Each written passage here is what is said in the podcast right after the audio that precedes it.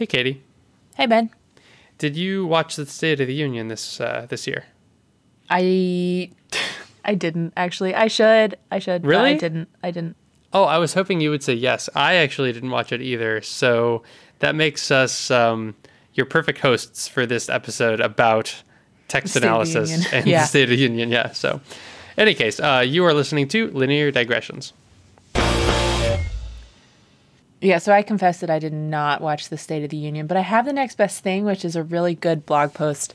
This is a little bit of a promotion of one of my colleagues, Mike Heilman. I work with him at Civis Analytics, and he wrote this blog post that is completely amazing about the State of the Union, and I think it's worth looking at, both because there's some really interesting content in there doing analysis of the kinds of things that presidents have talked about over the years, and also as a jumping off point for talking about some topics in natural language processing, which we haven't done very much of in this podcast. That sounds good. So is he looking at the topics that are talked about, or the types of language used, or like something else entirely? Mostly he's looking at topics and how are the topics changing historically. Huh. Oh, that's interesting. Yeah. So there are a few things that you need to do in general when you're working with natural language like this to kind of get it into a form that's going to be amenable to machine learning. Because machine learning really likes to have sort of structured inputs. You think about the input to a machine learning algorithm as being something like a vector or a matrix. And text doesn't fit into that mold particularly well. One of the things about text is that sometimes people say things that are very short, sometimes people say things that are very long. And so the length of a message might not be the same across all the different messages that you're interested in analyzing. We were talking about this with regard to your detector, which you still haven't finished detecting the ums in the podcasts. Of course, we've both gotten quite a bit better at not saying ums, so I don't know, maybe a deprecated project? I'm not going to lie. The easier way of dealing with ums is just to not say as often.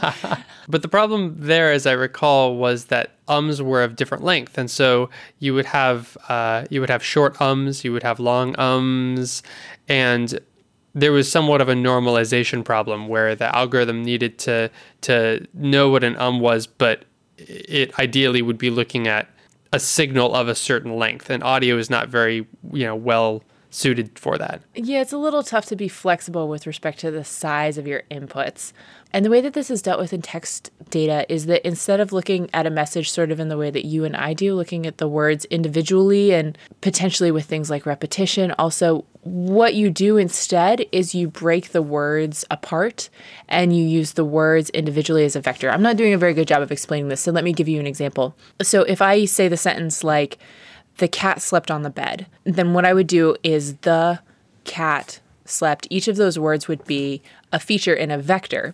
And then if you said a different sentence like the cat slept on the couch, then there's going to be a vector that's the cat slept on the, and then where I didn't say the word couch, so there would be sort of a zero in the vector for my spot where the word couch goes, and then for you, there would be a one for the word couch because you say the word couch. And then likewise, I use the word bed, you did not. And so there's going to be a one in the column for did this person use the word bed? And there's going to be a zero for me in the spot for couch. And so then what you get out of that is this is called a bag of words approach. And the idea is that we're not worried about the order. We're very often also not worried about repetition. So you're just looking at whether a word showed up in the first place or not. And everything gets all jumbled together, but you get an idea of what are the words that this person is saying. I got it. So you're taking a very narrow approach for what you're looking for rather than looking for what words are used, what repetition is there, what are the order of the words, all that stuff. You're kind of breaking down the problem into just a single problem. Yeah, and I think bag of words is actually a pretty evocative name for this. It's like imagine you took all the words that I'm saying and you just put them in a bag together and you shook them around. That's kind of... and you remove the duplicates. Yeah, so sometimes there are different ways that you can do bag of words. Sometimes it'll count duplicates. Sometimes it'll just say, does this word show up or not? Oh, okay. Yeah. It's a good name, though. Yeah. Another thing that usually happens, I should have even said this before we started talking about bag of words. Another thing that's really important is stemming. So what's stemming? Stemming is actually finding what we would call linguistically the stem of the word And what that does is it effectively collapses the vocabulary. So there's something like a few tens of thousands of words in English that you might be interested in saying. But if you take all the different variants, then there can be exponentially more. So the cat is on the couch, the cat is on the futon, the cat is on the sofa. Those words may, for the purpose of the analysis, be the exact same word. You're talking about where the cat is? No, actually, although there's a slightly different algorithm that can get in that direction. What I'm talking about is more like, let's say, celebrate and celebration. Ah, okay. So you're actually talking about the word itself and just different tenses of the word or different forms of the word. Yeah. And so what they'll do is strip away prefixes, suffixes. There are different kinds of stemmers that have rules for how you sort of transform a word to get it down to its stem, to get it down to just the base word. And then the prefixes and suffixes will change the tense. It'll change the meaning of the word slightly, but you're still sort of saying fundamentally the same thing. And so what stemming does is it allows you to go from typically text data is very high dimensional because there are many different words that we can say. And if you're able to stem, then it'll reduce down that dimensionality a lot without sacrificing too much of the essence, like the core meaning of the things that you're talking about. That makes sense. Mm-hmm. So usually what you do is you stem. You put it into a bag of words. Now, one of the things we said about a bag of words, and one of the drawbacks about a bag of words, is that it doesn't preserve any information about the order. And in general, order can be one of those things that's really tricky to kind of deal with as for machine learning algorithms. And there are ways of doing it. Things like neural nets take into account order, also potentially hidden Markov models. But generally, for the simpler types of analyses that you're going to be running, a bag of words is just going to completely disregard order, and that might not be exactly what you want. A straightforward example is that if you have a word and then you also have not, and then that same word, like I am happy, I am not happy. Those are two very different sentences, but a bag of words is going to treat them as actually very, very similar because they share so many words. So does the bag of words approach have a way to handle that, things like negation? Bag of words out of the box does not. What you would do if you wanted to take into account more than one word at a time is you start to move into what we call n-grams. So a bigram model is where instead of looking at all the words, you look at all the pairs of words.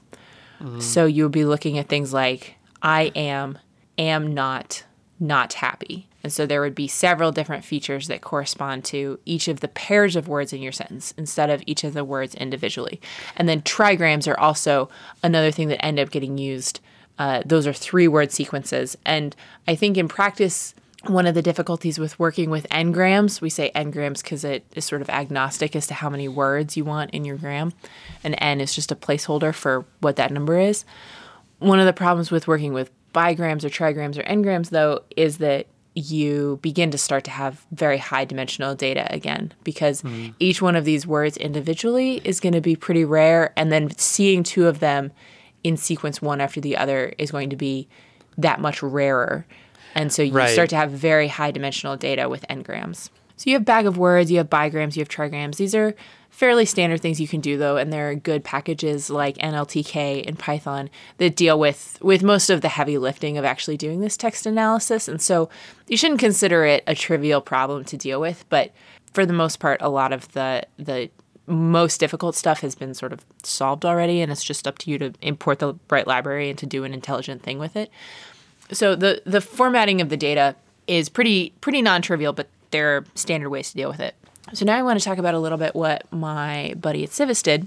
Mm-hmm. So he took all of these State of the Union addresses. He put it in through the stemmer, removed stop words. So get rid of the extremely common words like a, an, the, of, is. 'Cause they're just not very interesting words. They don't contain a whole lot of content. And then he put it into a bag of words. And then after getting it into this format, he started to do some simple analytics on what are the kinds of words that get used. In particular, over the course of time, how are the words that get used, how do those change? And are there things that presidents are talking about today that they weren't talking about 100 years ago and vice versa? So one of the first questions he was interested in is just how much is the language changing over the course of time? And so what he used for this was what's called a cosine similarity metric. So you have these two different speeches that have been given by, let's say, Franklin Roosevelt and Barack Obama. And the question that you're trying to ask is, how similar are these two speeches to each other? And so you take the two vectors that correspond to all the words that are in both of those speeches, and you take the cosine distance in between them, which is sort of a technical thing, has to do with how many words they share as opposed to how many words they don't share. So if you use the cosine similarity, the closer two speeches are, if you give literally the same speech twice, it's going to have a cosine similarity of 1. And then if we say nothing that's in common, it's going to have a cosine similarity of 0. And so he plots a matrix of all... One quick question. Mm-hmm. This is with a bag of words, right? Yes. And if you give the exact same speech a second time, but you switch the order of the words, that would also have a cosine similarity of 1, right? Yes. That's all I wanted to say. Okay. And so then he plots all of the speeches in a big matrix, or I should say all the cosine similarities, the speech-to-speech cosine similarities in this big matrix. And so there are a few things that, first of all, you know you're going to get a string of 1s along the diagonal, because the diagonal marks the speeches that are sort of being matched with themselves, and those are always going to have a cosine similarity of 1. And another thing that you start to see is that along the diagonal, there are these blocks that show up, and they're always in the size of either 4x4, 8x8, or I think just once there was one that was either 12x12 or 16x16. You want to guess what those are? The 4 and the 8, that would be presidential terms. Yeah, so it's that within each president, they tend to talk like themselves, right? Yeah, so they definitely would tend to talk like themselves. Right, so the things that Obama talks about in 2016 are the same as, or fairly similar to the things he talked about in 2015 and 2014. But then those are, they show some significant differences from the things that, say, Bush was talking about in 2005, let's say. Mm-hmm. Whereas the stuff that Bush was talking about over the course of his presidency was mostly, again, pretty self-consistent. That's interesting. So not only are you comparing presidents' speeches against each other's, or against the other presidents, you're also comparing each president's speeches against themselves. So you can even see which presidents had more deviations between their State of the Unions than other presidents. Yeah, so some of these that I think are really, really interesting. And just by looking visually at this matrix, you can start to see what are some of the outliers. Some big outliers. Bush's State of the Union in 2002. So this was the first State of the Union after the September 11th terrorist attacks. And it was very different from many of the other speeches, because in most of the speeches, they're talking about things like the economy, they're talking about jobs. Before the Civil War, they were talking about foreign policy a lot and tariffs and things like that. But this was a speech that was just all about terrorism. And so it had a markedly different vocabulary from the speeches that we had seen prior to that. And in the later speeches, as the wars in Iraq and Afghanistan were going on, then it started to share a little bit more similarity with that 2002 speech, because it was sort of like there was this new topic that we were talking about. Mm. But you could see this big deviation between 2001, the speech in 2001 was given in January, so that was before the attacks, and then the speech in 2002, where all of a sudden the conversation had totally shifted and the vocabulary reflected that. There are some other blocks that start to jump out at us. FDR's presidency was had a very specific vocabulary that was attached to it. And this makes a lot of sense, because he was talking about the Great Depression and he was talking about World War II. And these are two very, distinct and compelling events that happened in the history of the United States. And you can see that there was a very, sort of tightly and distinctly clustered set of speeches that were given during his presidency, and they stand out from the entire other corpus of all the other speeches that were being given. They're also kind of interesting because they mark two different eras that you can see in this matrix. So there's a big block of the speeches that were given prior to FDR that were sort of roughly consistent-ish with each other. You could see that from the beginning of the country, the first State of the Union was in 1790 up until FDR. There was a lot of sort of self-consistent speeches that were being given. We were talking about the same thing for 150 years. Wow. Then FDR comes along. World War II fundamentally changes the economics of the world and the role that the United States plays in the world. And we start to talk about different things. And so the post-FDR sort of Cold War and forward era has, again, sort of its own vocabulary that's distinctly different from the vocabulary that was being used in the early years of the United States. Was it Taft who had two terms that were separate from each other? I think so. I'm curious if you could also see that in his blocks. You know, I'm looking at the matrix and I can't quite tell if that's visible because there's been a lot of State of the Union addresses. There's one every year since 1790. And so not every single one of them is labeled. Although in the era that Taft was president, everybody was just saying the same thing anyway. So my guess is that the two separated terms of the Taft presidency were probably very consistent with each other, but they were also probably pretty consistent with the guy who came in between them. Oh, I'm sorry. No, it was Grover Cleveland. Grover Cleveland. It was Grover Cleveland. I knew that. Oops. I knew that. Yeah, I knew that somewhere in my head, too. So another speech that I think is kind of interesting, Jimmy Carter in 1981. This speech just completely leaps out at you immediately as being very similar with lots and lots of other speeches.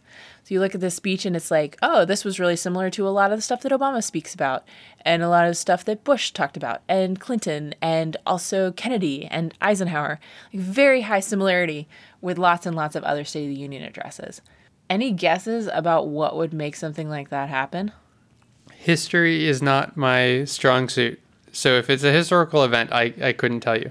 It's not, actually. What it is that State of the Union's average right now around 5,000 words, maybe. Uh-huh. The speech that Carter gave in 1981 was 33,000 words long. Did he just use up all the words? And he just used all the words. Oh, my gosh.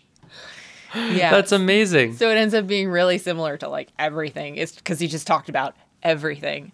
Wow. Huh. And so another thing that we did was looked at the words that are most distinct sort of between some of these big eras. So we said the pre-FDR, the FDR World War II era speeches, and then the post-FDR ones. And you should read the blog post to get sort of all the details. But the short version of it is that before FDR, before 1932, there was a lot of talking about what I would call maybe foreign policy issues and also domestic expansion. So that was the time in which the United States was actually growing as a country. And a lot of the words that were important were things like Mexico, treaty, Spain, territory, public, government. They were working out things like how are we expanding as a country and what's our role in the international sphere.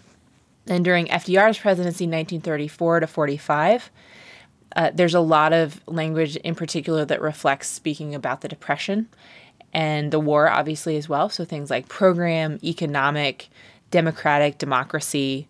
Those are two words that maybe should have been stemmed, but I think Mike did a fine job. So I'm not going to pick with that too much. Recovery, right. Jobs, dollars, fighting, Japanese, overwhelming, world. So these are, you can start to see both the Great Depression and the war.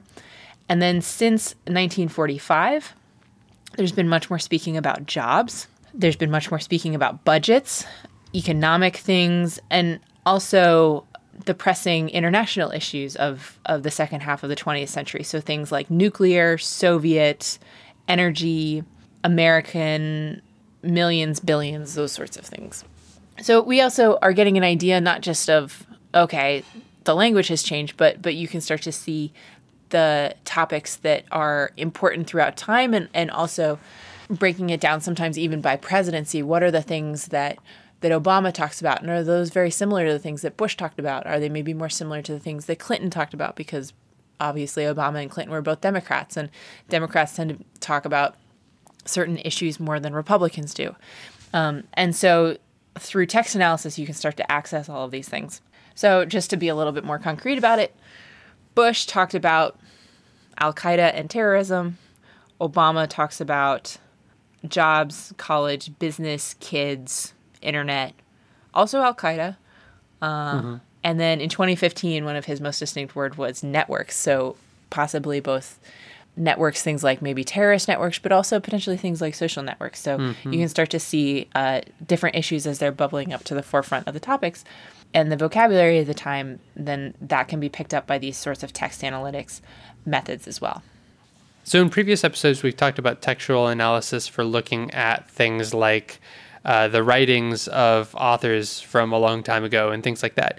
Things where there's a huge volume of text that you can't necessarily analyze all in your head. Definitely you could, if you really wanted to, go through State of the Unions and manually catalog all of it. But I imagine there are other use cases for this where you just couldn't get through all of it, like congressional records or something like that. Yeah, absolutely. Absolutely. And you're right that the State of the Union is actually a pretty tractable problem. But if you want to do something like read what's everything that anyone's ever said in Congress about tariffs, that could take you years to get all of that information. But if you feed it into a computer and you start to do things like what are some light topic analysis, what's some light vocabulary analysis, you can start to access that much more quickly and get a very high-level view of, what people are talking about. I love computers. They're just so much faster than us at certain things in particular. So before we leave, I should just be a little bit repetitive about where you can find this blog post. So this is redundant on the Civis Analytics blog. The way that I found it was Civis Analytics blog and then say State of the Union. And the title is Data Science on State of the Union Addresses, Obama 2016 versus Obama 2015 versus versus George Washington 1790. The idea being that he's looking at, the most recent, the second most recent, then all the way down to the very first one that George Washington ever gave. So this is an excellent blog post and has a lot more detail in it than what we've even been able to cover. But so I highly recommend it. Katie, how many C's and how many S's does Civis have? Oh, Civis is how Civis is spelled. Cool. Now it's a little easier to Google. Oh, yeah. Good point. Linear Digressions is a Creative Commons endeavor, which means you can share or use it any way you like. Just tell them we said hi.